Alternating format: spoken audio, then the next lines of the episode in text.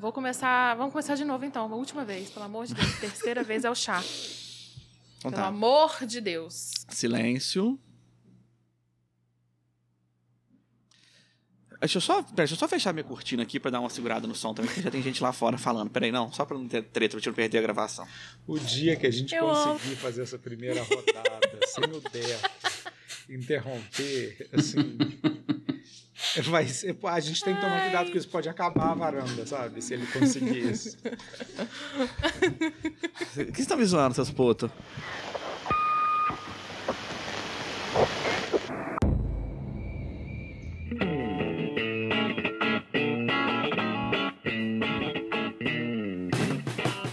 Meu nome é Deco Porteira e eu gosto de poderes cientificamente explicáveis. Meu nome é Guilherme e eu gosto do Jim Lee e do Graham Morrison. Meu nome é Laís e eu gosto de leitura de mentes e não gosto que toquem no meu cabelo. Meu nome é Ulisses e eu gosto de homens que usam colã marcando todas as formas do seu corpo. A gente tá aqui. O que aconteceu com a Emma Frost? Não, Ah, falou é a três quarta- vezes. É, três vezes que eu tô gravando, eu já perdi a vontade de falar da Emma Frost, da Jim Grey, do professor Xavier. Então, Entendi. Então tá. Ó, olá você, chegou a hora deles, os filhos do átomo. É minha vez, Laís, né, de digitar o tema do nosso podcast. Eu não podia começar de um jeito diferente, então submeti meus amigos ao filme X-Men Primeira Classe, com o gancho de que ele completa 10 anos agora em 2021, que significa que há uma década atrás eu estava fazendo amizade com os funcionários do Cinema Alameda, de tanto que eu voltava para ver esta obra no cinema. Mas eu sei que, claro, o filme não é perfeito, então estamos aqui para conversar sobre motivos para ver ou rever este filme, ou não, né? Além de comentar sobre essa franquia que, mesmo aos trancos e barrancos, né, entre a guerra cinematográfica pelos direitos dos personagens da Marvel, é icônica. Então, como se trata de um filme, é, também saiu há 10 anos, como eu acabei de falar, bom ressaltar que vai ter spoilers desse episódio inteiro. Então, se você não viu o filme, se você não tiver interesse de ver e quer falar, ouvir a gente falando de spoiler também, fique à vontade. Esteja avisado, avisada, avisade que terão spoilers aqui no programa. Vamos começar da nossa forma clássica aqui no Complexo, que é o nosso podcast, que cada um vai falar uma nota que vai, que, sobre o filme, né? A nota que cada um dá pro filme. E depois da nossa discussão ao longo do episódio, ao final dele, a gente vai revisitar as notas e ver se aumenta ou diminui. Se mantém, aumenta, diminui. Vamos ver se a nossa discussão vai ser de qualidade. Então, na ordem alfabética aí, Deco, por favor, sua nota pro filme. Então, eu tenho um problema com toda a franquia cinematográfica do X-Men. E a minha nota será. será baseada num, no conjunto, que eu acho que os problemas que existem no, no First Class existem em todos os filmes do X-Men. E como eu disse nas últimas sete vezes que tentamos gravar esse podcast, eu aumentei um pouco a minha nota por questões de amor a Laís. Então a minha nota, perdão, X-Menzers, mas a nota será 6.5. Gente, e ele tá sendo fofo, porque originalmente a nota dele é 6, mas ele deu um meio décimo aí de amor à, amiga sócia dele. Eu já agradeço. Mas eu vou colocar 6, tá? Só pra, pela sinceridade, eu agradeço. ela, ela cagou pra sua amizade, né, Deco? Você falou, "Ah, vou dar mais Não. meio ponto em, em, em, em homenagem a Laís. Ela falou, não quero esse meio ponto, não. É, É seis porque eu sou. Não. Eu sou uma mulher fria, Olá, eu sou eu- uma mulher fria, entendeu? Ô, ô, Ulisses, mas uma amizade que vale meio ponto também, vamos falar a É verdade? verdade, pode jogar fora. Pode. Seis, o Deco deu seis, então, Gui. A minha nota, feita em comparação com todos os filmes de super-herói que eu já vi, e aí eu percebi, numa amostragem rápida, que Primeira Classe, na minha opinião, é o quinto melhor filme de super-herói. Nossa, eu quero saber essa lista toda depois, se possível. é. Eu Por também, favor. Gui, fiquei muito curioso. E não é, na minha opinião, não é o melhor filme do X-Men. E ele ainda tá quinto da Mas, lista. pe- para, para. Primeiramente, qual é o melhor filme do X-Men? Porque assim, Nossa, é, agora o Deco me fez perceber que o Primeira Classe é o terceiro melhor filme do X-Men. Porque você lembrou do Logan. Eu lembrei do Logan, isso mesmo. Logan é bom demais, Logan é bom. É. Eu não tava contando o Logan como um filme do X-Men. Então, então é o sexto filme atualmente, então. de Não. Primeira Classe, na minha opinião, é o quinto melhor filme de super-herói. E aí, na comparação, eu dou uma nota 8 para o Primeira Classe. Ao final do episódio, fique aí, você que está escutando a gente. No final do episódio, vou fazer o Gui falar essa lista dele aí. Pelo menos os cinco primeiros. Eu, a minha nota, gente, a minha nota. Eu precisei, como mulher fria que sou, vocês sabem disso, né? Pessoa fria e calculista. Eu pensei, Né? será que eu contabilizo o meu amor, né? O meu viés aqui por este filme? Eu gosto muito do filme, ele tem seus defeitos, eu, enfim, estou ciente de vários. Mas, como não podia deixar de ser, pela minha memória afetiva, porque eu sou uma cadelinha desse filme, então por isso pesou e eu vou dar uma nota 9, tá bom? Já imaginando que eu devo abaixá-la aí ao final do episódio. Então, tudo bem. Esperava mais. Esperava mais. O- Esperava um 13. um 17. Caralho! Então, Ah. é, esse filme, eu acho que eu já vi ele algumas vezes também.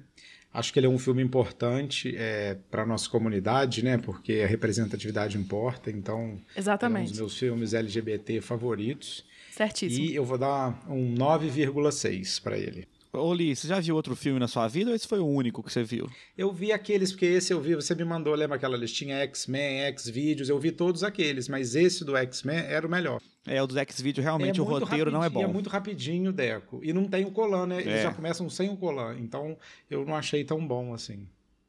O Colan é uma parte importante. É. Eu também acho. Eu quero começar, gatinhos, antes de entrar em coisas mais específicas, pra perguntar pra vocês se vale a pena ver ou rever este filme. Que vocês acham aí, atualmente? Eu revi, né? É, pra gente gravar o podcast, foi um grande sacrifício que eu fiz. na verdade, foi um pouco, porque eu fiz, na época da- que eu fiz meu TCC, que foi em 2014, eu fiz sobre esse filme. O filme é um dos objetos que eu analisei no meu TCC. Então eu vi, revi, eu decorei o filme. Eu sei o filme de cor, é uma coisa ao mesmo tempo legal e deprimente. Então eu rever é um- uma tarefa pra mim, porque eu também fico, nossa, já vi tanto essa merda, fiquei sobrecarregada. Mas depois de aí, alguns anos, né, desde 2014, meu Deus, agora eu tô um pouco chocada com a passagem do tempo, mas eu adoro revisitar o filme, eu sempre me divirto. Embora eu também, ah, com o tempo, também veja outras coisas, mas eu me divirto no geral. O que, que vocês acham? Vocês gostaram de ver, rever? Eu acho um filme muito bom pra ser revisto. Eu acho que ele não é um filme ruim, ele é um filme bom. Assim, minha nota é 6 é, é por outros problemas. Mas eu acho que, que tem umas coisas no filme, assim, logo no começo, é meio American Pie. É, é. tem umas coisas, tipo assim, a, a detetive lá do FBI, do nada, tira a roupa, ela tá com uma lingerie, porque as, as pessoas usam. Gente, cadê a lingerie bege? Sabe? É meio American Pie. Você acha que você vai entrar na- no FBI e vai transar com todo mundo, que tá todo mundo com. Qual é o nome dessa meia, gente? Eu nem sei essa meia que vai Sinta até liga? o. Será? Não sei também. É, não sei. É, e tipo assim, eu falei, cara, que tadinha, por que ela se prestou a isso, sabe? Uma atriz boa, tá. E, e, e uma coisa que me preocupou muito no filme é qual, por que a decisão, por que a decisão da mística ficar pelada o filme todo. Filme todo não, né? Tipo assim, convencer ela de ficar pelada. Tipo assim, o Fera não... Ninguém falou, Fera, fica pelado, cara, você é peludo. Esse é um ótimo, esse é um ótimo contraste, Deco, porque o, o Fera, mesmo quando ele tá transformado, né? quando- na verdade, quando ele é ele verdadeiro, né?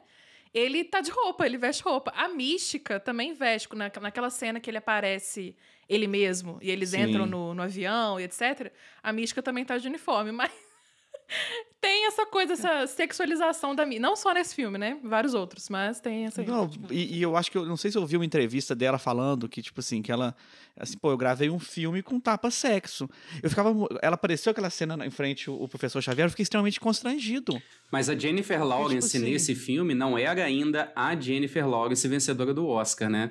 Ela tinha feito um filme chamado Inverno da Alma, que era um drama independente, e aí logo depois já foi para X-Men. Tanto que, se eu não me engano, nos outros filmes, o contrato dela já tinha maiores restrições. Ela não ficou tanto tempo é, como mística nos filmes posteriores. É, não, ela pediu, ela- ela falou também que o processo da pintura corporal era muito, né, assim, tenso, era, durava muito e era ruim, né? Ruim. É, as escamas dela foram diminuindo ao longo do filme, essas coisinhas que ela tem na pele, né? A gente vê de um filme pro outro, eles foram diminuindo, que devia ser horas pra fazer aquilo. Falaram, ah, põe meia dúzia aí, depois a gente tá com CGI Foda-se. aqui. E ela também estourou, né, entre os filmes, então, assim, ela também fez, É. não, minha exigência, eu não vou ficar 12 horas sendo pintada. pra- Que no ano, no ano seguinte ela fez o. aquele do Bradley Cooper. Ah, lá do Bom Lado da Vida. O Lado Bom da Vida, é, foi no ano seguinte, foi 2012. E ganhou o Oscar. É. Ela já tinha concorrido pelo Inverno da Alma, né? E a gente sabe É, que a o- concorreu? Concorreu. É, né? Melhor atriz. Foi quando ela explodiu. E a gente sabe que o melhor papel da vida dela é a Katniss Everdeen, né? Então, e esse papel Concordo. ela não concorreu. Todo mundo sabe. Concordo. Também foi de Extremamente. 2012. Também foi 2012. Olha só, ela acertou nas franquias. Foi. Não, E lembrando que quem convenceu ela a ficar pelada foi o Magneto. Então pensem nisso quando forem defender ele durante a podcast. Ninguém vai defender o Magneto aqui. Veremos. Não, porque chega um parceiro aqui, olha lá, chega um cara que nem te conhece, fala assim, pô, mais velho, um mentor. Por que, que você não anda pelada, hein? Pô, Eu entendo, eu entendo. Não, eu também acho essa- esse rolê escroto. Inclusive em situações de inverno, né? Ela fica pelada em situações de inverno. E olha, respondendo a pergunta da Laís, eu acho que vale muito a pena rever o filme. pauta. Eu acho que não é tão bom quanto assistir pela primeira vez. Então, se eu acho que tem alguém ouvindo que não viu o filme ainda, nossa, corra, assim, assista. É muito divertido, é muito legal. Você vai dar boas risadas e o filme tem ótimas sacadas. Perde um pouco na revisão, mas continua um ótimo filme. Eu já quero adiantar, já quero colocar aqui de cara que é o meu maior incômodo com o filme. Eu também acho que ele é legal de ver, atu- mesmo atualmente. Se você não viu, concordo com o Gui. E o meu maior incômodo, além dessa questão da mística, que eu confesso que não foi um choque tão grande pra mim na época, porque ela já era muito sexualizada nos filmes. Nos quadrinhos eu nem vou entrar no mérito, né? Porque a gente também sabe, mas. Nos filmes mesmo ela era, mas era uma mulher mais velha. Teve toda uma questão na época, eu lembro também com a idade da Jennifer Lawrence, enfim. Mas o meu maior incômodo é o Darwin, a morte do Darwin, pra ser mais sincera, que é o X-Men negro, o único negro, né, no time do Uhum. X-Men. No filme, obviamente, né? No, no X-Men quadrinhos tem outros, mas ainda assim poucos em comparação. E a morte dele me irrita profundamente. A morte já me incomodava lá na- nas primeiras vezes, em 2011, mas só piora pra mim. Ainda mais quando a gente traça os paralelos, que aí eu quero falar com vocês mais a fundo é, daqui a Uhum. pouco.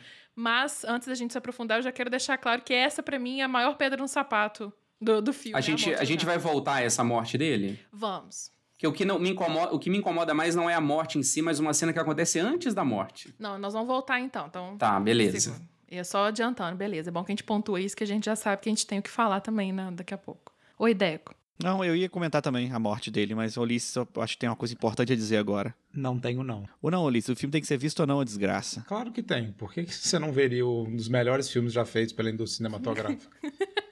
Eu concordo. Gente, eu, eu, eu fico muito feliz com esse filme. Na época, eu tava meio apreensiva com o filme do X-Men, porque foi um reboot, né? A gente teve os três primeiros filmes do X-Men e teve os do Wolverine também, o solo do Wolverine, mas, antes do Logan, claro.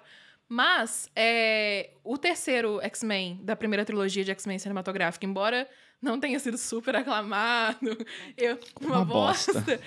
É, embora tenha terminado numa nota, né? Terminou numa nota tensa, essa primeira trilogia. Mas foi uma trilogia muito significativa, muito simbólica, inclusive para estabelecer essa, essa grande febre de filmes de super-herói no cinema. Acho- Uhum. Se eu não me engano, o Blade, o filme do Blade, foi o primeiro filme de super-herói é, que inaugurou essa era aí que estamos aí até hoje, nos filmes dos Vingadores e etc.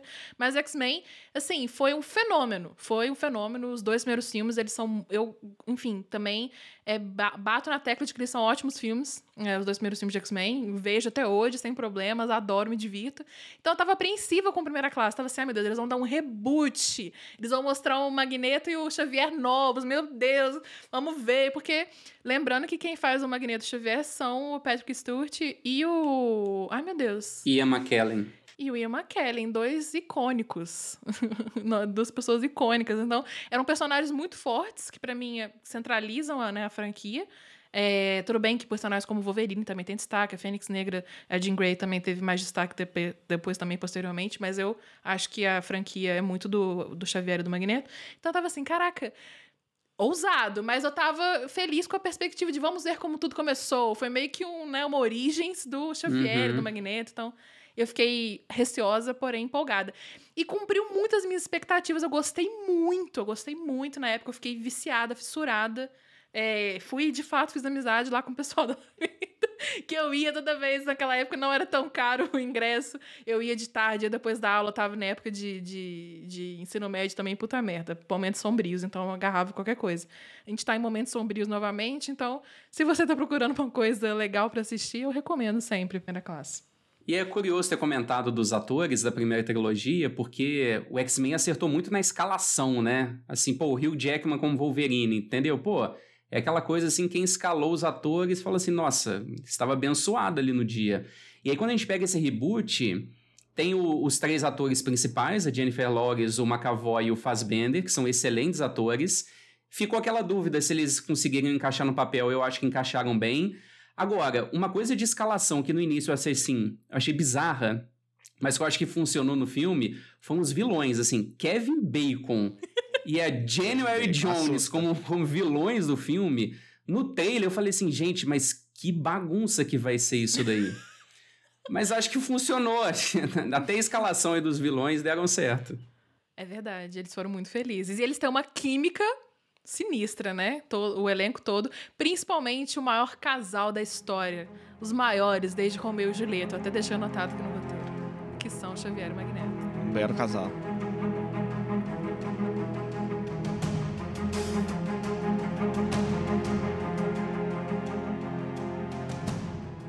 Eu quero perguntar uma coisa para vocês. Na época da, da, da pré-estreia do filme, até da, da estreia dos filmes consequentes lá, teve uma brincadeira de, de até levar em cartaz. Tem até uma foto famosa do James McAvoy, que interpreta o Xavier, segurando um cartaz, uma folha escrito: o Magneto estava certo.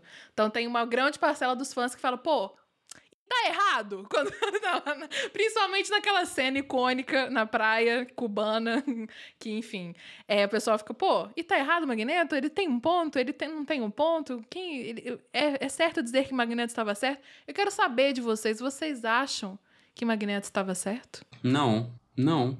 Ninguém, ninguém claro, concorda claro com o Magneto. Aqui só tem bom moço na varanda, Laís. É, primeiro, dois pontos. Primeiro, Magneto estava certo, remete automaticamente. Não, como é que é? Magneto tem razão, não era isso? O cartaz? É. Remete automaticamente ao Olavo de Carvalho tem razão, o que já se anulam completamente. Então, primeiro ponto, já destrói aí esse cartaz aí do McAvoy.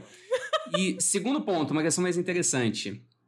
O, em geral, quando os roteiros vão tentar apresentar a motivação do vilão, eles sempre trabalham com essa ideia de que os fins justificam os meios, né? E aí, se a gente pega o Thanos, por exemplo, a gente pode até fazer um exercício, né? Pô, e se o Thanos era o herói? E se ele não era tão somente o vilão? E se ele fez aquilo realmente para salvar a humanidade? Mas aí é como o Liz falou, aqui só tem bom moço. Aqui os fins não justificam os meios. Então, por mais que você queira fazer alguma coisa boa, os fins não vão justificar os meios. Então, infelizmente, o Magneto não tem razão, ele tá errado. O que a gente espera é a redenção do Magneto quando ele perceber que os fins não justificam os meios. E, e, teremos isso, né, no filme do. Qual que é o último filme? Dias do Verão Passado? Ah, eu não vi. Eu não vi os dois últimos. Esse é um ótimo filme. Tá. Eu só queria falar que eu assino embaixo tudo que o Guilherme falou, porque a varanda aqui é, é anti-maquiavélica. Anti-maquiavélica, é ótimo. Eu concordo com o Magneto. Ah, tá, pronto. pronto. Pronto. No meu, no meu lugar de pensar, fala, como gente, não mutante. Pensar, eu vou fazer uma defesa de Laís Cerqueira, essa pessoa maravilhosa. Obrigada. que está vivendo no Brasil em 2021, cercada do mau caratismo bolsonarista por todos os lados. É verdade. Se o Thanos tivesse o poder de só fazer virar poeira os fascistas, quem diria que não? Né? Então, assim, a gente tem que dar esse crédito que a Laís está em 2021 no Brasil. Isso não é fácil. A, a gente não. Eu acho, eu acho não. que tudo é uma questão de contexto. Certo? Estamos, estamos, Ih, pronto. estamos aqui. Alguém, pre alguém preparou um discurso, gente. Vamos não, lá. Não, é isso, ponto final. Não vou nem discutir. Não, o que eu tô falando é que eu, de fato, eu, eu consigo ver os pontos do Magneto. Gente, a gente tem que explicar pro ouvinte que não tem o mínimo interesse de ver esse filme o que, que é o Magneto está certo ou não. E eu acho que é bom introduzir agora uma coisa que eu deixei no roteiro um pouco mais pra frente, mas que vale a pena adiantar, porque tem a ver com isso, que é o seguinte. Não é novidade, né, para ninguém, para nenhum de nós, que quadrinhos refletem a própria história nas suas páginas, e o X-Men surgiu nos anos 60 o Stan Lee é, falou na época que foi inspirado pelos movimentos pelos direitos civis nos Estados Unidos, então, inclusive, existe esse paralelo com, do Martin Luther King com o Xavier e o Malcolm X e os Panteras Negras com o Magneto. Então, como né, a gente avalia essa forma que isso é traduzido para os filmes? Isso ainda é perceptível? Eu acho que é super perceptível, mesmo que a gente não entenda que, por exemplo, até a, a questão dos fins justificam os meios, né? O Malcolm X tinha a frase que era by any means necessary, né? Por todos os meios necessários. E é, isso é muito. tem muitas interseções de discurso entre é, esses líderes dos direitos civis e é, o Xavier e Magneto. O que também já, já fica, me deixa mais indignada ainda com a morte do Darwin. Ainda tem uma outra questão de representatividade, porque, querendo ou não, mesmo os mutantes sendo um grupo marginalizado na, na realidade dos X-Men, a maioria, sua grande maioria também branca no, nos quadrinhos desde então. Porém, eu. Eu. Eu simpatizo com o Magneto. Eu é, simpatizo com o Magneto. Eu simpatizo. Eu também simpatizo. Também simpatizo. É, você é outra. É outra. É outra simpatia. Aí- Não, ô Ulisses, se você ah. tivesse numa praia cubana e com 32 mísseis sendo jogado pra você, e você tivesse o poder de virar os mísseis, Ô, Deco, se né? eu tivesse poder, assim, o Magneto seria assim a Branca de Neve de bondosa. Eu fico pensando nisso, assim, de que a coisa do Magneto também, né, a coisa de alguém que está sendo subjugado por ser alguma coisa, eu sempre acho que as pessoas assim, nossa, gente, elas estão mandando é muito bem, assim, elas estão muito fofas, é, rebelaram só um pouquinho, porque é, é uma situação, assim, né, que eu acho sempre muito limítrofe. É- essa frase que a Laís citou do Malcolm X, né, por qualquer que sejam os meios necessários, reflete também, tipo assim, caraca, assim, é, é- isso aqui não é para atacar, é para libertar, é para sair de um cativeiro. E eu fico pensando, se você está num cativeiro, eu acho que essa frase vale por qualquer meio necessário. Eu vou sair desse cativeiro por qualquer que seja o meio que eu tenho que utilizar, né? Como fez, né, a Dona Lourdes, né, em Amor de Mãe. Mas, mas eu acho que o, no, no quadrinhos tem aquela. O, a comunidade lá, o asteroide, o, o, o continente que o Magneto cria pra. É, eu não lembro, não vou lembrar o nome porque eu, eu, quando eu ligo, acho que quando eu li Apocalipse.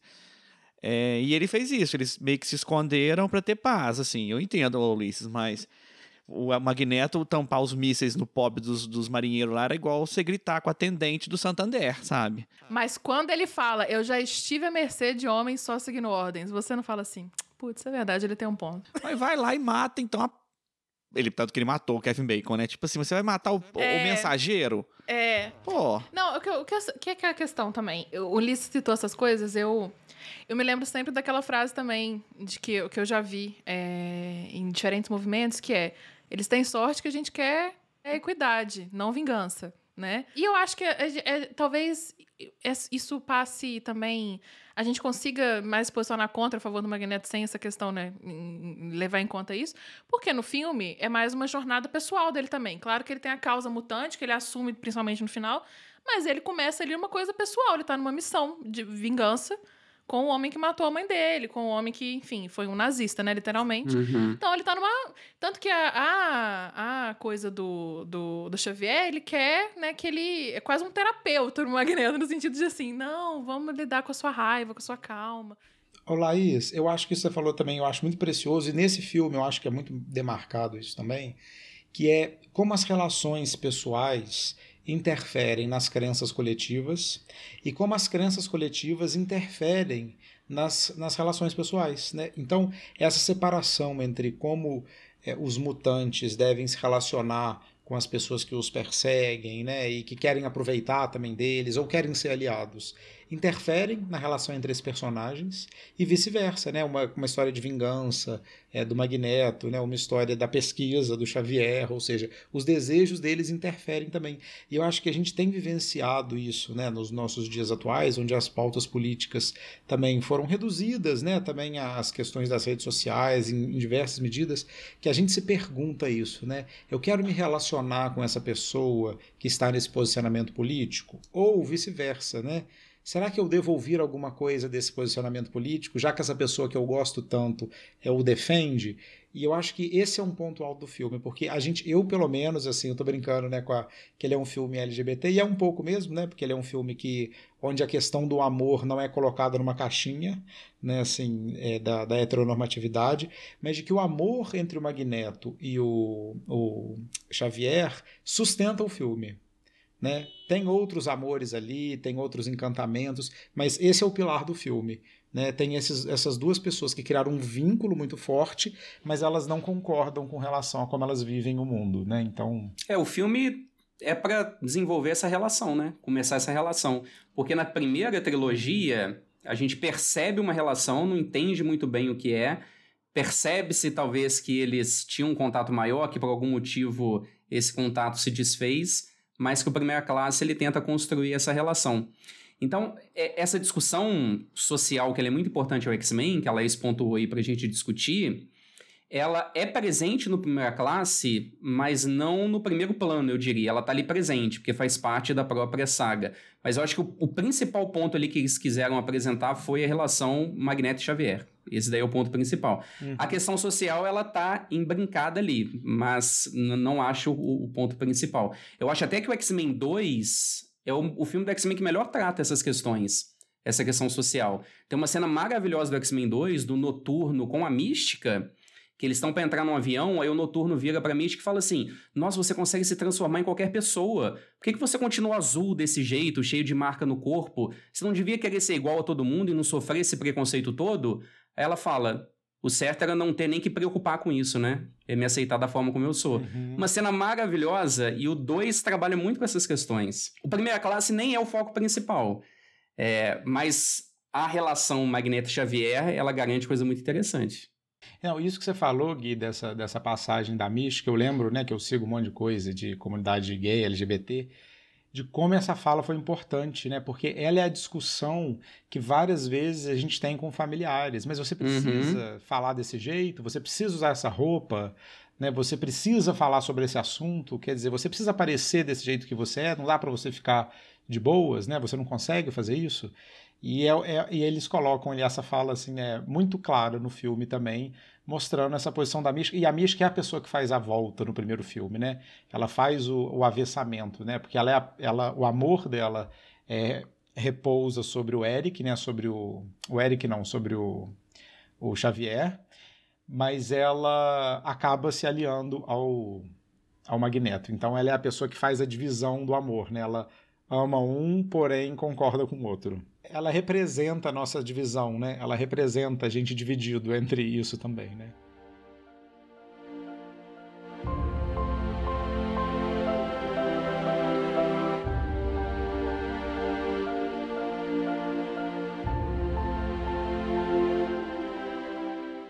Eu quero sair um pouco do roteiro, coisa rápida, Guilherme, não precisa me olhar. Eu queria fazer uma pergunta para cada um de vocês, que é um problema que a gente vai discutir sobre a morte do Darwin, mas me leva a outra coisa. Qual é o melhor poder? Você pode escolher um poder para vocês terem agora. Qual poder vocês querem, por favor? Discorram sobre o assunto. Pô, essa pergunta é muito boa, né? Ela não cansa de ficar boa. Eu, eu, né, assim, não quero ser modesto, não. Eu quero. Que poder que você quer ter? Jean Grey. Eu quero ter o poder da Jean Grey. Não é isso, que é assim, se é pra ter poder, vamos ter pra caramba. Entendeu? Porque poder, poderzinho merda só dá treta. Mas, tipo sabe? assim, lembrando, Ô, Liz, lembrando que o poder da Jean Grey vem com a Fênix Negra depois. Vai ser tipo assim: Fênix Ulisses. Não tem problema, a Fênix Negra ah. tá aqui no meu coração já. Tá. A Fênix Negra nasceu comigo. Tá. A Jean eu, Grey que como uma vir. fiel é, pessoa que acredita piamente no com grandes poderes e grandes responsabilidades, eu me contentaria com uma coisa meio noturno, meio teletransporte. Eu uhum. gosto. Pra gosto mim, muito tele, também. Teletransporte, gente, para mim é tudo. Eu, nossa, na minha vida resolver. Não, precisa, não precisaria nem ser super-heroína. Eu, nossa. Ela queria, gente, falando agora, reportando um dos grandes universos da literatura fantástica, queria ser uma Kiro. Né? Isso. ah, boa. Queria usar a Kirumai. Queria usar a Kirumai para se teletransportar. Exatamente, aqui na varanda.com.br. Tem lá nossa loja, você consegue adquirir o quase última um. eu queria, eu queria ser um Kiro. Exatamente. E falar nisso, as cenas do Noturno, aquela cena na Casa é perfeita. Branca, e é ela abre o filme, se eu não me engano, né? né? Acho que ela abre o filme. Do filme 2. É, ela abre o filme. Nossa, sensacional. Muito boa. Maravilhosa, maravilhosa. O... Eu gosto tanto de teletransporte que um dos meus melhores filmes ruins, que eu adoro filme ruim, um dos meus melhores filmes ruins se chama Jumper. Maravilhoso. Aquele rapazinho que fez o, tipo, o Star Wars. Amo Jumper. É, adoro Jumper. Vai ter podcast sobre Jumper. Muito legal. Vai. Ah, boa, gostei. Maravilhoso Jumper. assim, a, apesar de, de, de, de né, é, a ideia de, de ter teletransporte e nunca mais ter que entrar no avião na minha vida é uma coisa que me puxa muito à vontade, assim, nossa, que coisa maravilhosa, nunca mais ter que sentar numa cadeira de avião. Mas eu acho que eu iria com alguma coisa de controle de mente, meio de Grey também, assim, de pessoas você depositam. e você pode ir voando do lado do avião. É, tipo assim, depositem um real para mim, todo mundo. No meu Pix agora. sabe? é muito assim. bom, né? Eu gosto do, do Xavier também. Quando eu falei na minha abertura que eu gosto de leitura de mentes, eu de fato gosto. Porém, deve ser muito doloroso, né, gente? Vamos ser sinceros, puta merda. Eu... Eu, eu, eu acho que eu não queria a parte de ler mentes, eu queria a parte de mover objetos com minha, com minha, é. com minha mente só. Porque, cara, Ia ser bom demais, né? Então não ia levar... Tu ia entrar igual aqueles caras no Oli lá, não ia sair de uma cadeira. Só ia. Tá... Eu tô pensando aqui muito Jessica Jones, assim, nossa, eu ia nunca mais ia ficar procurando controle remoto. Nossa! Pensando pequeno, né? Essa, cadê meu controle remoto? E já trocar o canal só com a mente aqui. Ô, ô Liz, eu, eu tive uma filha só pra não ter que pegar água nunca mais. Ainda falta um ano pra conseguir pegar água na geladeira sozinha. É o mais perto que eu vou chegar da telecinese. Um beijo pra Lily quando ela escutar esse episódio. Mas então, gente, a gente estava falando do Darwin, que me levou ao melhor poder. O que é um grande problema que eu tenho no X-Men é a falta de equilíbrio entre os poderes. Sabe? Uma pessoa é a Jean Grey, controla a mente, telecinese. Uma outra pessoa, sei lá, é um sapo. Uhum. E a língua. A outra pessoa só é feia. Lembra, lembra do, do, dos Moonwalks? Não, como é que não é Moonwalk, não? Os, os, os Ewoks também, não que moravam embaixo da terra. Ninguém quer ser o Colossus, por exemplo, né? Ficar prateado e forte. Muita gente deseja o Colossus, então isso pode ser um ponto. Ou- São coisas diferentes. Mas é, tem- eu também acho, eu concordo com o Deck, mas eu acho que esse é um dos baratos do universo, né? De que tem um desequilíbrio é, dos poderes, mas eu acho que isso tem outros universos. Eu acho que a Marvel, como tem tanta gente, né? A gente tem um, um, assim, assim, da Capitã Marvel, né? a, Sei lá, nem sei quem é o mais fraco, o Homem-Aranha. Gavião Arqueiro. Meu Deus. Assim, Caraca, tem. tem. Caraca, um homem. Nossa, ele tá querendo me atacar aqui, pessoalmente. É, e aí, assim, tem uma, uma- É igual assim, sabe, sei lá, o Super-Homem e o Batman, né? É um- uma, uma distância tão grande entre os poderes, mas isso não, não atrapalha também as histórias acontecerem, porque eu acho que é uma reprodução da nossa vida real, né? Tipo assim, tem, sei lá, é, a Gisele Bündchen tem eu. Então, assim, a nossa diferença de poder no mundo é muito grande. No né? meio do caminho sempre tem uma Marta. Então, pode. Exatamente. É. Mas vocês entendem, Ulisses, que esse problema, igual no, no, no filme do Batman, do Homem-Aranha, você faz esse nivelamento de inimigo, igual o Batman no, no Liga, da Liga da Justiça. Tem o inimigão, o fortão, que é o super-homem, vai lá, mas sempre tem um pequenininho pro Batman poder falar, ah, tô ajudando! Tô aju-" tipo aquele controle desconectado do videogame que você dá pro seu irmão mais novo jogar.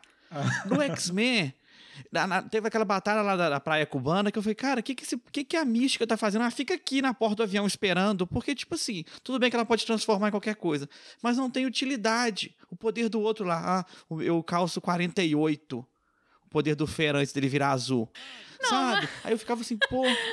O Deco, Cara, ele e- perdeu e- uma metáfora ali nesse Caos 48. É, foi bonito de assistir agora, porque eu vou, eu vou narrar pra você, pessoa. Aproveitar que eu tô com o microfone bom e agora você ouve minha voz cristalina. Eu vou narrar pra você como tá. O Ulisses tá rachando de rir. Ele tá assim. Ele não tá conseguindo. Você ouviu aí o barulhinho dele rindo. O Guilherme tá, acabou de fechar o olhinho. Sabe quando você tá rindo muito, aí você fecha o olhinho assim? Ele acabou de fechar o olhinho de rir. E o Deco, ele tá tadinho. Ele tá olhando. Sem, sem entender estupe- tá sem entender. Não, gente, é- é- gente, eu acho que essas, é, tá- a gente tá em 2021, é a hora de acabar com essas piadas de pau grande. É porque o Deco não Ah. reconhece esse poder, porque ele tem um e todo mundo sabe, é a Normal. história, né? E tudo, mas é, só pra gente também não entrar nessas questões, né? Isso não é um poder, né? Ter um né, Deco? Não, não é. Isso é um. Isso é um- uma mutação. É uma mutação. É um Deus. fardo, às vezes, que você carrega dentro É dessa um cueca, fardo. né, Deco? É um fardo. É um Jesus fardo. Cristo. Muitos dizem isso. Eu tô ponderando se eu vou cortar ou não essa parte aqui agora. Então, Obrigado. mas aqui É fala. nessa hora que a gente entende porque que a Laís concorda com o Magneto. Nessas né? horas, nessas horas.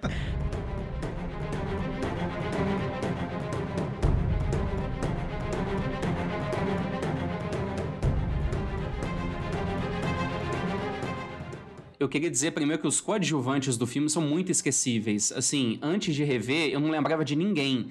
Eu tentei fazer uma força, fala assim, quem mais que tá no filme? Eu não lembrava nem da do FBI, da Rose Byrne. Eu nem lembrava que ela tava no filme. Então os coadjuvantes são muito esquecíveis. E aí a cena que o Darwin morre, eu acho que tem um- um- um- um- uma coisa tão grosseira na forma como foi filmada aquela cena, porque o diretor, ele tava muito inspirado nesse filme. Tem uma cena nesse filme no final, que é a cena da moeda, que é uma das grandes cenas do cinema. Que cena maravilhosa. Então o diretor estava muito inspirado nesse filme. O Wolverine tem uma participação que você fala assim, gente, essa galera tava muito afiada. Agora, tem a cena que antecede poucos segundos à morte do Darwin, que chega o Kevin Bacon e ele tenta ali cooptar algum dos coadjuvantes pro lado dele, e ele começa aí falando algo que é diretamente para um. Ah, você tem que ter medo disso, ter medo daquilo. Você não, você quer continuar sendo escravizado Tipo, todo mundo sabe que ele tá falando pro Darwin, mas aí a câmera vai dar um close na cara dele. Uma coisa tão grosseira assim de filme ali. Terrível, não precisava. terrível essa O- cena. O, espectador Terrível. sabe do que, que ele tá falando, não era necessário ele mostrar daquele jeito. E aí, logo depois, pra coroar, o cara ainda morre. É. Terrível. Gui, muito bem lembrado. Toda a construção dessa cena é assim, de um mau gosto. É de bom tom? É verdade. Não é de um bom tom, mas tá lá no filme. Eu sempre penso que essa cena feita para os americanos, sabe? Ah, tem que explicar tudo bem explicadinho. Tem que né? Para eles deixar. não entenderem no final também, né? Porque me leva, gente, eu, eu- Ah. eu puxei esse assunto dos poderes, porque eu, eu tenho esse problema, e o meu grande problema com todos os filmes do X-Men, não sei se é também é, é, é uma questão da gente, da gente, de eu ter- crescido e conhecido o X-Men na desenho animado, mas parece que todos os personagens estão com um cabo de vassoura amarrado nas costas. Então, assim, eu vou usar meu poder. An- é, an- o Deco fica uns 5 segundos se concentrando. O Deco fica 10 segundos se concentrando. Eu uso o meu poder. Tipo assim, tudo demora muito. Pra eles pularem uma cerca de meio metro, eles fazem um esforço. Sabe o que, que eu acho que tentaram humani- humanizar tanto o X-Men que, tipo assim, são pessoas normais e, pra mim, eu não vejo muita graça o, o, o Magneto pra ele, ele mover alguma coisa. Tenho que me concentrar e fica. Eu falei, cara, já tinha dado um tiro, acabou o filme, sabe? O professor Xavier, peraí, gente, vou colocar minha, minha- meu dedo na cabeça. Esse negócio do dedo na cabeça me deixa bolado também. É claro que é um recurso visual, É. pra gente ver que ele tá Sim. usando o poder. Mas eu fico, por que, que ele põe um dedo na cabeça? É. É, tipo que ele, ele, abriu a, ele abriu moda no Instagram. Deixa eu colocar um dedinho aqui pro pessoal ver que eu tô usando minha telepatia. Por que, que todo mundo no filme, quando está sem memória e recupera a memória, sente dor, né? Já perceberam isso?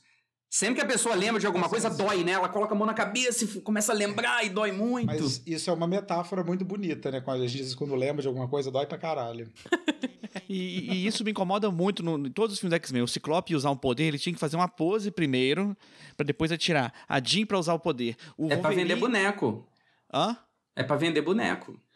Mas você entende que nesse tempo que a gente tinha pegado uma arma e dado um tiro em você no mundo real, assim, se você for um X-Men com poder, cara, acaba você morreu. O menino vai dar um grito, a outra pra tirar a asa pra voar. Era meia hora a, a filha do Glenn Kravitz lá. Nossa, então o filme preferido do Deco se chama Indiana Jones e a Última Cruzada. Que tem a cena que o cara pega a espada e fica fazendo um monte de malabarismo, ele vai, tira o revólver e mata o cara. É isso. E acabou a batalha. É isso, liberação das armas, Guilherme. É isso aí, cara. Entendeu? Ô, bicho, eu entendo Deco e concordo, pode ser irritante. Obrigado.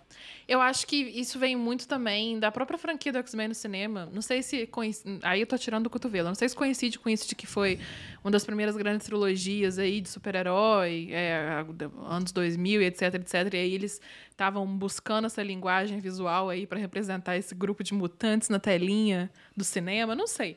Mas eu, eu entendo. Eu gosto, porque eu, eu sou assim, eu sou cadelinha do X-Men. Então eu fico assim, ah, olha lá, colocou o dedo. Agora ele tá muito concentrado e colocou os dois dedos, dois lados. Carai.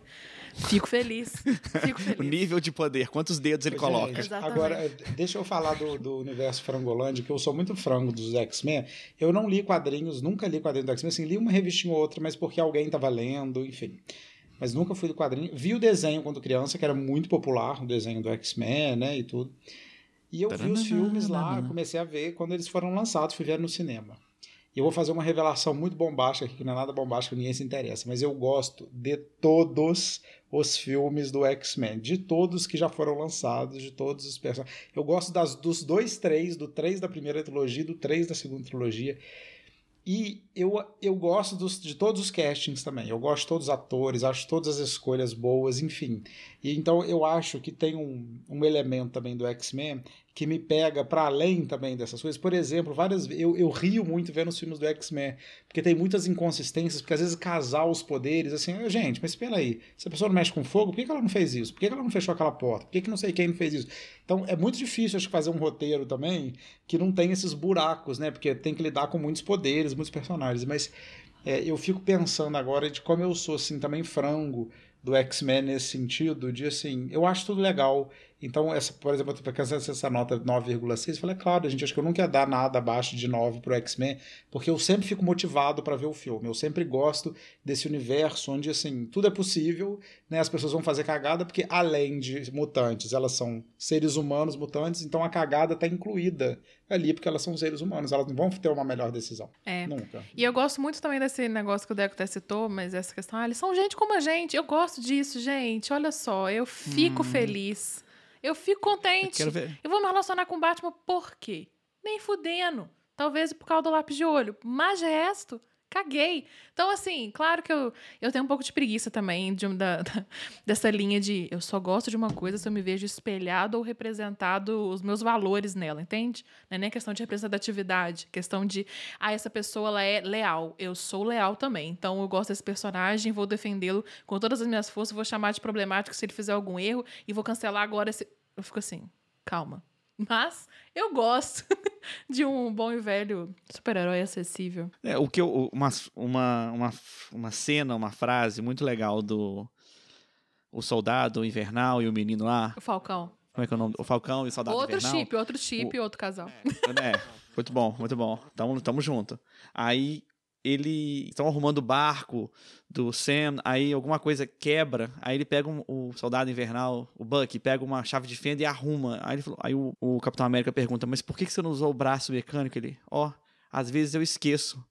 Tipo assim, não me vem à cabeça. Porque, tipo assim, às vezes, pô, Ulisses, eu tenho que pegar o controle ali. Eu levanto, ó, eu esqueci que eu sou telecinético. Puta que pariu. É igual o rolê também, assim, essa discussão é muito feita às vezes no Harry Potter, né? Mas por que, que não tem uma mágica pra fazer isso? Por que, que as pessoas cozinham? Tem uma mágica pra fazer a coisa pronta? Ou seja, é, eu acho que tem uma, é, umas limitações, assim, que a gente sempre, quando a gente pensa nessas pessoas que têm muitos poderes, né? Às vezes esbarram, é porque também usar o poder é uma, é uma decisão. E ali, inclusive, inclui, eu acho que, por exemplo, cansar. Né? Por exemplo, eu sempre penso isso, igual o super-homem. Nossa, vou voar. Tipo Assim, será que ele cansa de voar igual ele cansaria de nadar ou de correr? Porque não é porque aquilo é um poder que aquilo não exige de você. Né? Então eu acho que também, é, às vezes, a gente falha em ver esse escalonamento de que é, é um poder, mas talvez ele exija da pessoa. Né? Por exemplo, nossa, ele mandou aqui 25 Hadouken. Pô, agora no, no 26 ele tá cansado de mandar Hadouken, se ele já não tem tanto Hadouken para mandar, né? Um beijo, Rio. Ô Ulisses, mas você não acha que tem aquela coisa do, do. Como é que fala? Do esquema de magia do mundo mal explicado? Que eu acho que tem essa coisa do Harry Potter, Tem, dessa. é. é, tudo pode ser feito, mas nada pode ser feito. O X-Men, isso me incomoda um pouco também, porque às vezes o poder não é muito. Tá, mas se você consegue fazer. Se você consegue Uhum. localizar o Magneto usando sua mente, por que, que você não consegue localizar a Emma Frost, que você já conversou com ela e. Tá... Eu e- concordo. Qual que é o limite? Porque ela Isso te cansa? cristaliza. Que ela começa a explicar. Não, tá, mas e se ela não tá cristalizada? Porque ele tenta localizar o, o, o, o menino, ele tá travado no capacete. E ela tá do No lado dele no, capacete. no navio. É. Sem tá Mas olha que eu cristalizada. concordo. Eu concordo com isso porque eu, eu, eu fico curioso. Eu falo assim, Uhum. gente, mas será que não dava para essa pessoa, sei lá, ela pula muito alto? Será que não dava para ela pular dessa altura? Não, mas será que se essa outra, se ela viajar com essa outra, essa outra não perde a respiração, não sei aonde, na altura que ela tá, sei lá. Mas eu fico pensando de que como isso também abre, pensando como escritor, né? Como isso abre possibilidades para um quadrinho, né? Porque a Marvel é isso, é, é o sucesso da Marvel, é incluindo personagens dos universos, né? Surge alguém, aparece alguém, descobre-se alguém. E eu acho que a gente sempre fica sem saber o que pode acontecer. Né? Então, eles usam essa coisa que também me parece uma coisa que é né, difícil de articular, mas para usar isso é, para o roteiro. A qualquer momento pode aparecer um vilão que tem um poder maior do que. Né? Eu, durante muito tempo na minha vida, falei assim. É, ninguém pode ganhar do Xavier, né, gente? Não tem jeito de ganhar do Xavier, porque o Xavier é a pessoa mais poderosa. Porém, tem.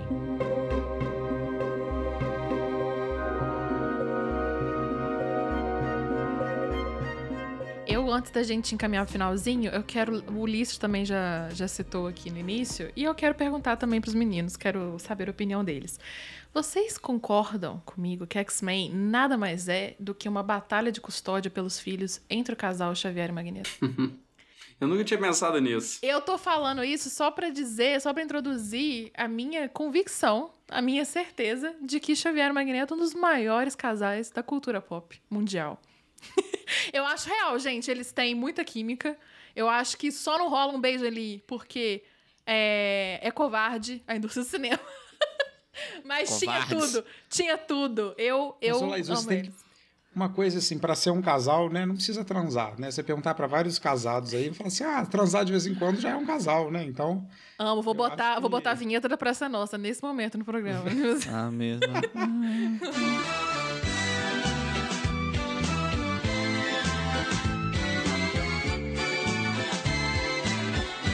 Mas é isso que eu, sabe por quê? Eu fico pensando agora, falando sério, de que também as pessoas têm, né? Eu fico é uma questão assim que eu fico pensando para o futuro, né? Que essa instituição do casamento, ela é- importa muito o sexo e a sexualidade, né? Ou seja, a gente escolhe às vezes com que a gente vai construir uma vida baseado em que a gente tem tesão. E eu acho que essa é uma coisa que está um pouquinho com os dias contados. Eu acho que as pessoas vão começar a casar com os amigos.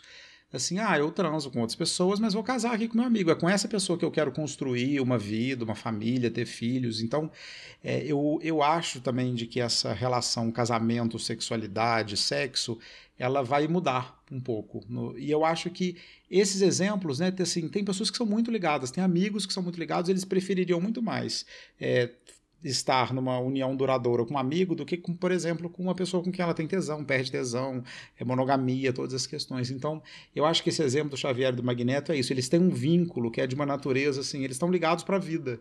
E não é uma ligação assim da infância e tudo, é uma coisa que acontece entre esses dois seres humanos. Eles se encontram e a vida deles se liga de uma maneira que eles tudo que um faz importa para o outro.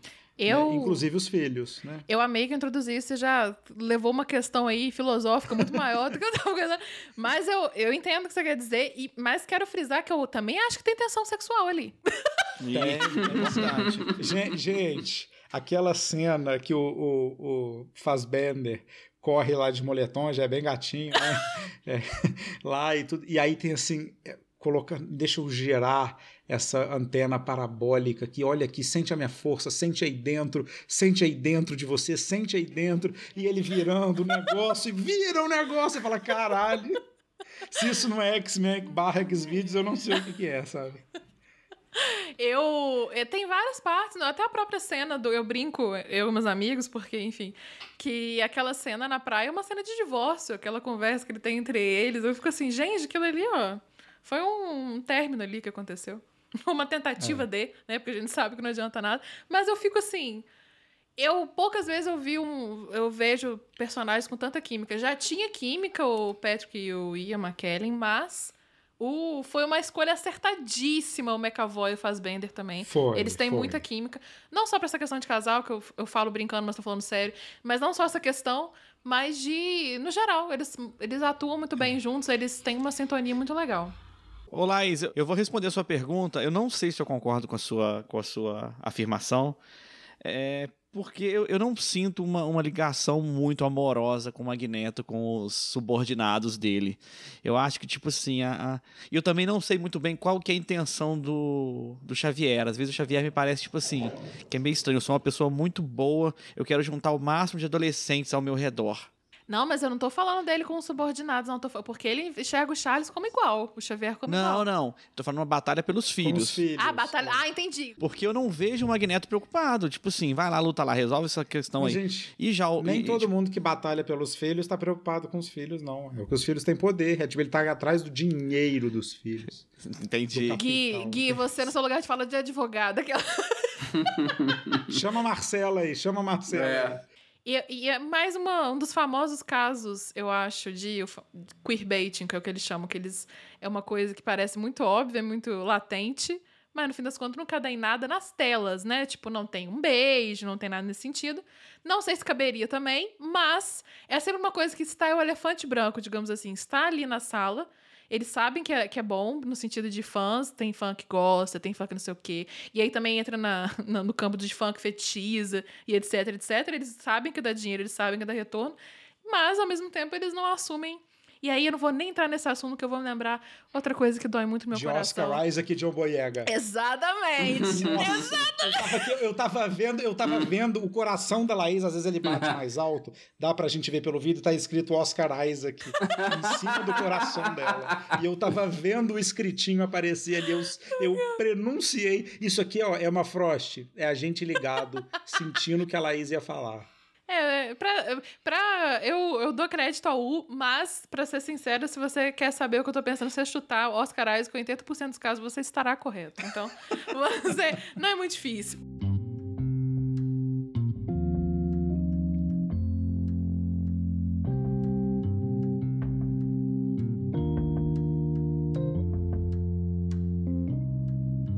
Então tá, vamos então revisar nossas notas. Deco, você inicialmente deu a nota 6. Mantém a nota, aumenta ou diminui?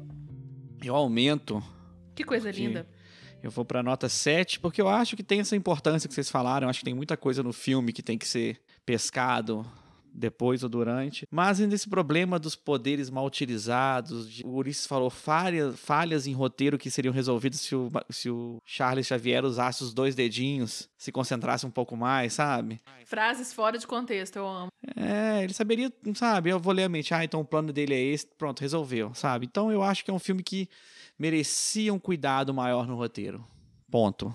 Gui, você deu nota 8. Mantém, diminui ou aumenta? Eu, eu, eu deveria diminuir a minha nota porque a gente discutiu outras coisas aqui, não só exatamente do filme em si. O que a gente falou do filme, a gente falou mal, né? Que foi a morte do, do Darwin. Do Darwin. Que eu nem tava lembrando, quando vocês comentaram que eu lembrei disso e falei também. Então eu vou diminuir pra 7.9.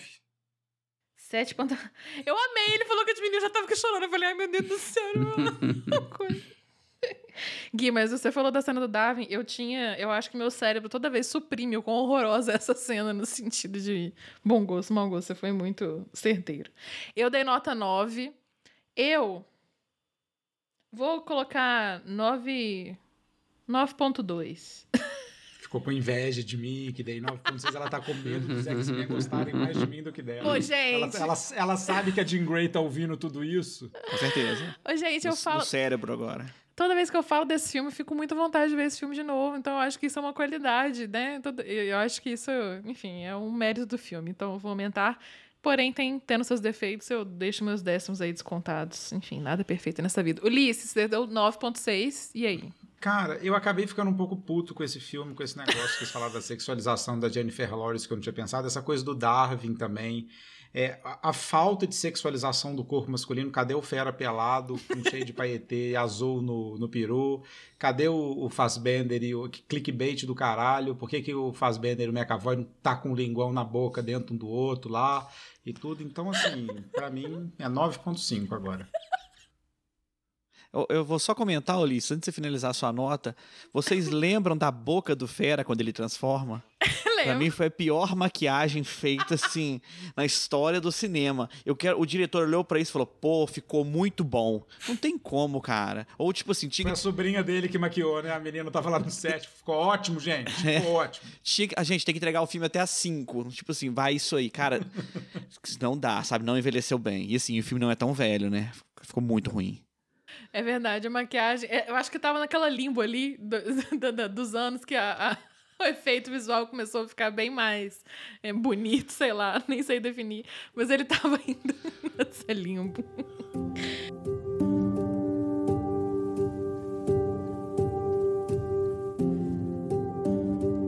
Gente, muito obrigada por nossa discussão. Vou então encerrar com as nossas recomendações. Eu vou começar falando da minha indicação. Eu não sei se eu já indiquei isso, mas se eu já indiquei, vocês me desculpem, mas vale muito. O Ulisses comentou sobre o The Boys e é uma série ótima, mas essa série nova, essa animação nova da Amazon Prime, que é o Invincible, o Invencível, é maravilhosa. A minha nota é 10 e merece um podcast. É nada lembra muito o The Boys em algumas questões do quem tem poder, às vezes uma pessoa é mal, é má, outra pessoa é boa, e é uma animação linda. É, eu acho que acabou a primeira temporada agora, essa, na sexta-feira passada, mas já anunciaram mais duas temporadas. Por favor, se vocês me respeitam como pessoa, assistam Invincible no Amazon Prime. A minha indicação vai ser um, um filme do diretor do Primeira Classe, que é o Matthew Vaughn. Atualmente ele tá fazendo esses filmes do Kingsman, que eu não sou muito fã não, mas o filme que ele fez antes do Primeira Classe foi o Kick-Ass, que eu acho super divertido. Então quem não assistiu Kick-Ass e gosta do Primeira Classe, Eu acho que vale a pena também ir atrás. Nossa, eu amo o que é. Eu só vi o primeiro, mas eu E o, amo. o, e o Kick-Ass é um filme que reúne os dois Quicksilver, como é que chama, gente? O Mercúrio. Os dois Mercúrios, o Evan Peters, que fez o Mercúrio em X-Men. que- Ó, é mesmo. E o, o Aaron Taylor Johnson, que fez o Mercúrio nos Vingadores. Então, os dois estão no filme Kick-Ass, olha só. E tem o Nicolas Cage, né? E tem o Nicolas Cage, que é sempre um plus. É, Nicolas Cage. Ó, a minha indicação é a saga, as duas sagas, na verdade, Dinastia X e Potências de X, que foi publicada aqui no Brasil, que é House of X e Powers of X, se eu não me engano, os, os títulos originais. Foram publicados aqui é, quatro, quatro edições, a Panini publicou, é, na ordem bonitinha para ser lido. É de X-Men, né? Eu falei isso tudo, mas não falei que é de X-Men, mas é a saga mais recente de X-Men, que fala de Krakoa, esse mundo criado para mutantes pelo grande casal Xavier Magneto. Não, mas falando sério. É, fal- na verdade, já tá falando sério.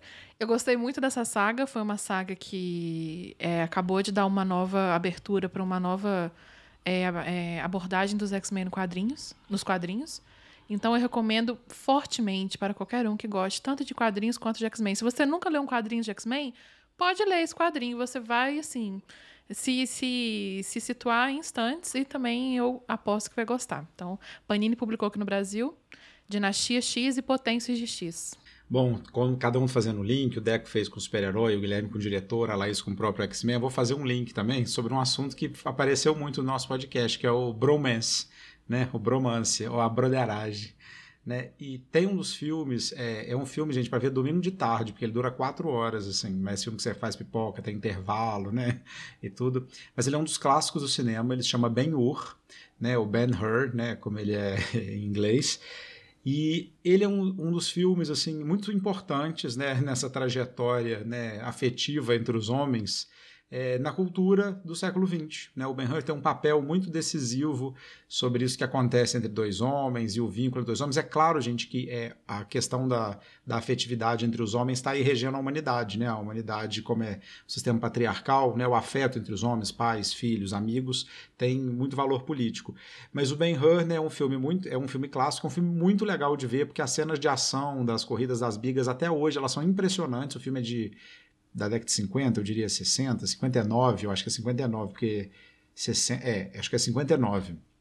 E até hoje o filme é muito assim de prender, sabe? Você fica muito ligado em como aquilo foi feito. Nossa, como é que eles fizeram essas cenas? Então, e vale muito a pena ver porque é, o desenvolvimento entre esses dois personagens me lembra muito o Xavier e o Magneto. Eles têm até alguns paralelos. Então, eu acho que vale a pena. Eu acho que tem, em alguma medida, alguma inspiração é, no Ben-Hur da relação desenvolvida no First Class. Olha só, legal. Eu acho, quando eu penso assim, quando eu vejo First Class, eu acho que o diretor do First Class gosta um pouco do Ben-Hur, sabe? Entendi.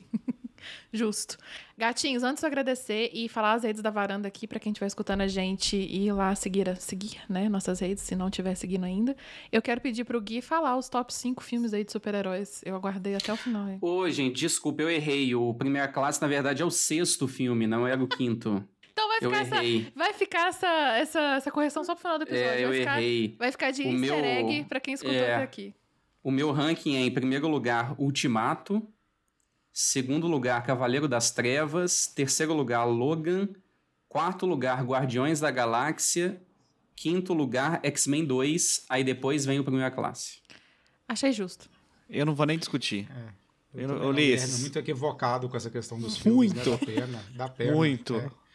Menino tão espertinho. Agora eu quero saber de vocês, não sinceramente agora, mas eu vou ficar querendo saber. Cadê Xuxa e os duendes? Então, assim... Eu, pra mim, essa lista não tem credibilidade nenhuma. Cadê o Demolidor com Ben Affleck? Pois é, cadê? Como é que é aquele da Electra? Como é que é o da? Electra? Ele- Tem um- É, com Evanescence. Gente, é cada coisa que submetem a gente com esses filmes de super-heróis. A gente que é muito Tá vendo? pangaré de ficar indo ver mesmo, né? Lanterna Verde. Nossa. Tudo. Nossas redes Aqui. sociais são Não, Laís, arroba... não. ah. Deixa eu falar uma coisa antes. É Morlocks, tá? O nome dos X-Men, mutantes estranhos que ninguém ama. Morlocks, acabei de lembrar. Dois easter eggs, então, pra quem assi- é, ouviu o programa até agora. Nossas redes sociais são arroba aqui na varanda, aqui na varanda, no Instagram, no Twitter, no Facebook. Onde você quiser encontrar a gente, é, é esse nome. O nosso, no- o nosso podcast chama Complexo, né? Você não deve se enganar pelo nome dele, mas ele é feito por nós, da varanda. Então, se você quiser E seguir. um dado Não, pode falar, por favor. E um dado importante aqui nesse final, a gente telepaticamente, durante aqui a nossa conversa, começamos a transmitir na sessão da tarde é, First Class. Então, se você conseguir voltar no dia 5 de maio, né, como os X-Men às vezes conseguem voltar no tempo, explicado em é, Dias de um Futuro Esquecido, você vai ver que a gente tem esse poder de editar o que a Globo passa nos seus canais. Quem sabe, né, pode né? Cortar da... isso. Pode, pode cortar isso, tá lá.